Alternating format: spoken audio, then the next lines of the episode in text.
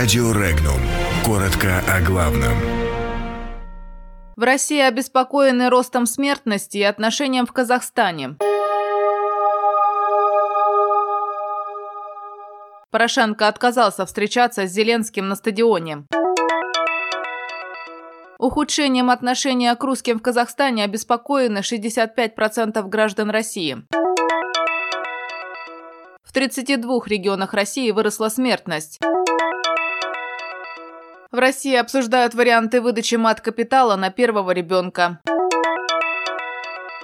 Депутат Екатеринбургской гордумы заявила, что студент может заработать на машину.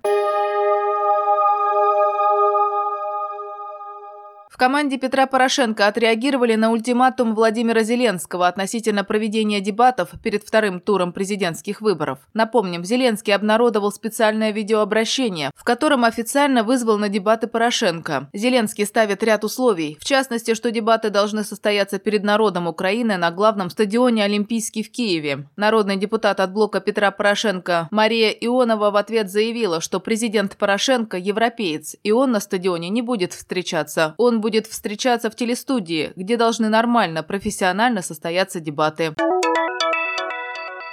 Информационное агентство «Регнум» проводит репрезентативный опрос читателей по вопросу о причинах и последствиях ухода первого президента и создателя независимого Казахстана Нурсултана Назарбаева в отставку. На настоящий момент в опросе приняли участие более 14 тысяч человек. Уже сейчас определилось примерное распределение ответов на главные вопросы опроса. В частности, 57% остались равнодушны к смене власти в Казахстане. При этом 66% опрошенных не определились, как именно оценивать уход Нурсултана Нурсултана Назарбаева. Тем временем 37% опрошенных отмечают, что происходит усиление казахстанского национализма и ухудшение отношения к русским, и 28% видят вытеснение из Казахстана всего русского.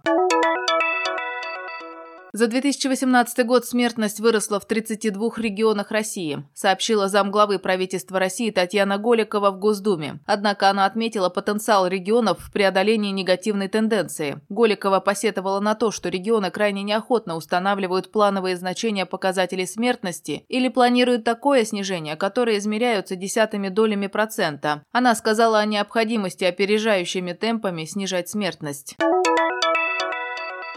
Заместитель председателя правительства России Татьяна Голикова не исключает, что материнский капитал в будущем будет выдаваться при рождении первого ребенка. Она сообщила, что в правительстве России уже рассматривают и такие меры. Сейчас в России действуют три вида поддержки из федерального бюджета. Поддержка на первого ребенка, поддержка на второго ребенка и поддержка на третьего и последующих детей. Эти дополнения на первого ребенка и частичное дополнение возможности использования материнского капитала на второго ребенка и изменения по третьему ребенку ребенку были приняты президентом в конце 2017 года.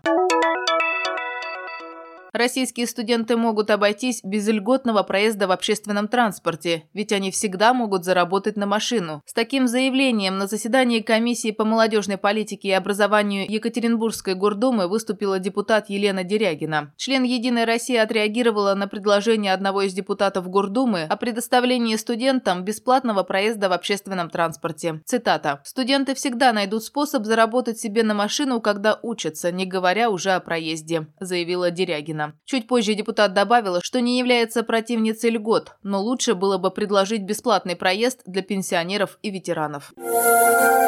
Подробности читайте на сайте Regnum.ru.